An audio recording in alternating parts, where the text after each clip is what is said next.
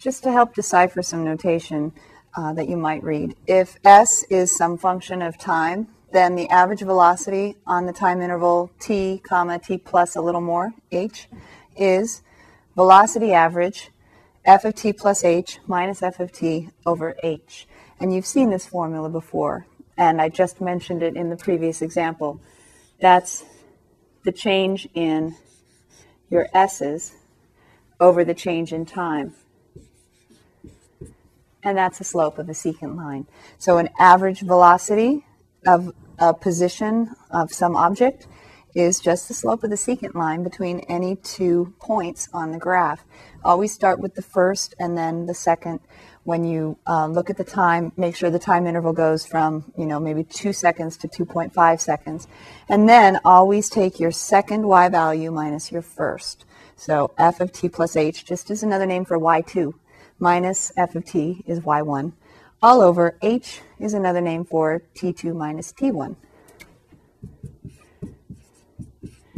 So when you see this notation, try to just decipher it. Take one step at a time and say, oh, this is f of something. It's just another name for y. So I've got two y values subtracting.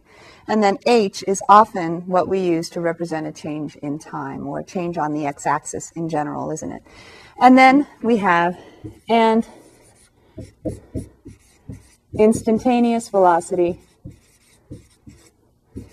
And a lot of people just generally call that the velocity. If they don't say average velocity, they mean instantaneous. So instantaneous velocity is just s prime, which is f prime of t. And so f prime of t is the limit, as all your little h's go to 0, take smaller and smaller time intervals on your average velocity, and that's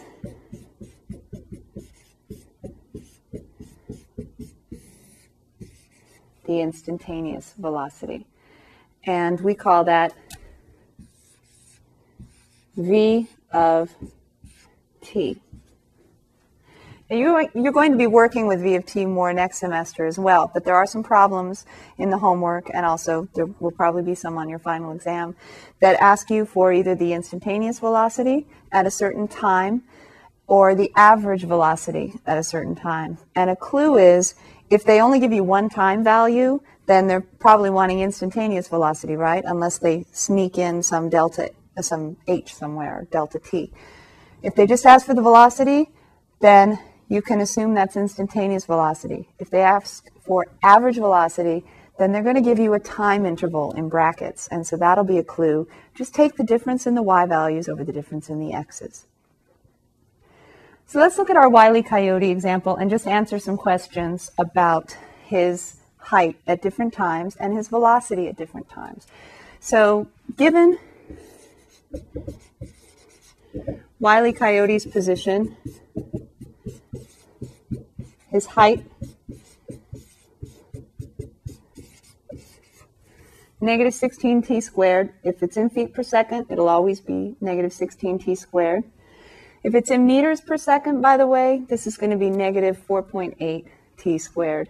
No, sorry, negative 4.9t squared, because in metric, in meters per second, it's negative 9.8 meters per second squared, the acceleration due to gravity. So usually we're going to be working with feet. But if you see a negative 4.9 t squared, that's because they're using meters instead of feet.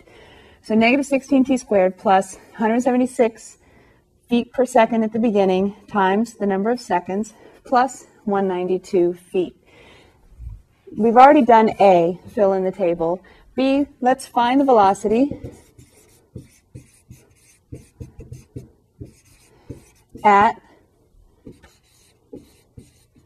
5 seconds and 11 seconds. Two different questions. Now, they didn't say on the interval 5 to 11. They say find velocity at these two times. So those are two separate instantaneous velocities.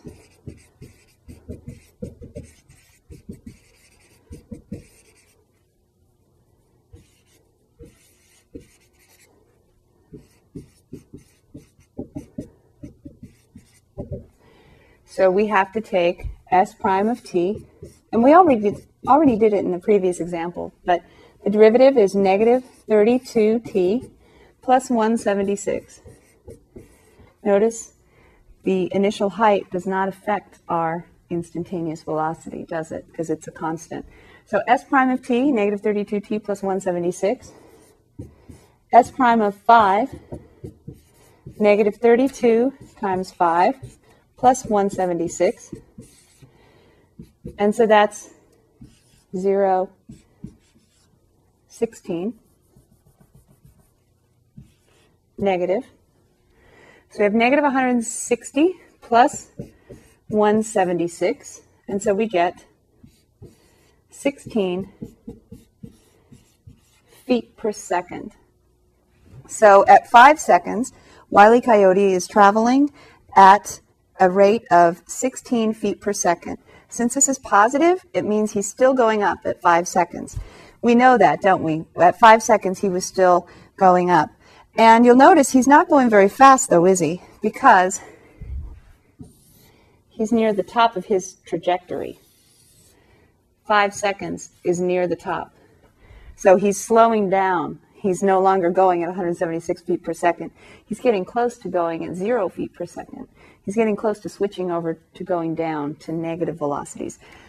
By the way, I mentioned that negative 32 feet per second squared is acceleration due to gravity. See right here? Every time t goes up by 1, what happens here? Your velocity is decreased by 32 feet per second. That's the acceleration due to gravity. Every second, your velocity is decreased by 32 feet per second. And so that's why this term here, negative 32t, works against our initial velocity of 176 feet per second. And the longer time goes for, the more you're multiplying by negative 32, so the more negative you have over here on the left added to a positive. And so you can see that when the left-hand term is equal and opposite to 176, is negative 176, that's when you have 0 velocity. And that would be at the top of the trajectory. We're going to come back to that in just a second.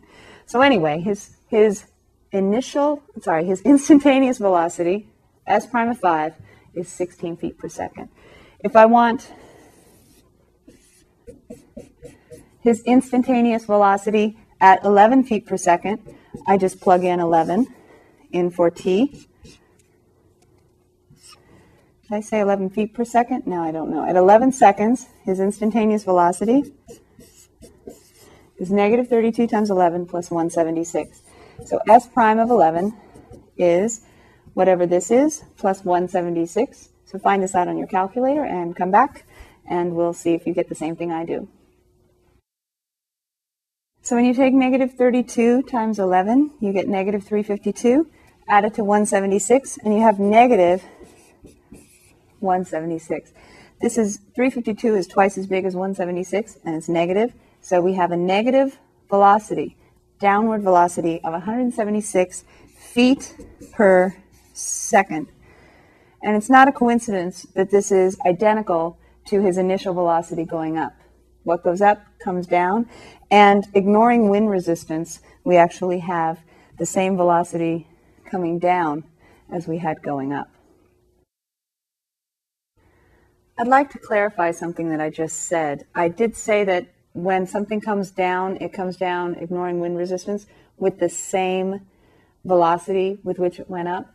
And that is true here because at 11 seconds, we were 192 feet up on the other side of the trajectory. So at the equal height of 192 feet, we have equal but opposite velocities. He went up at 176 feet per second at 192 feet up. He comes down at negative 176 feet per second when he's 192 feet up on the other side. So we do have equal but opposite velocities when he's 192 feet up. What I want to make sure is clear, however, is that 11 seconds is not the end of his path. He actually, as we discovered in the table, lands at 12 seconds. And so you can imagine that since he started up on top of a cliff, he actually comes down harder when he lands faster anyway, right? He comes down faster, which equates to harder, when he lands here at 12 seconds than when he took off at 192 feet. So the equal and opposite velocities are because they happened at the same height of 192 feet. We're going to see in a few examples, we have some problems to figure out. We're going to find out what his impact velocity is. That's the velocity right before he lands, or right as he lands. That's how fast he's going. And it should be even more negative than 176 feet, because the 176 feet came from S prime of 11. Negative 176 feet per second, excuse me. Negative 176 feet per second is his speed at 11 seconds. His speed when he lands, we're going to find in just a couple of examples. But I think it's going to be even faster and downward.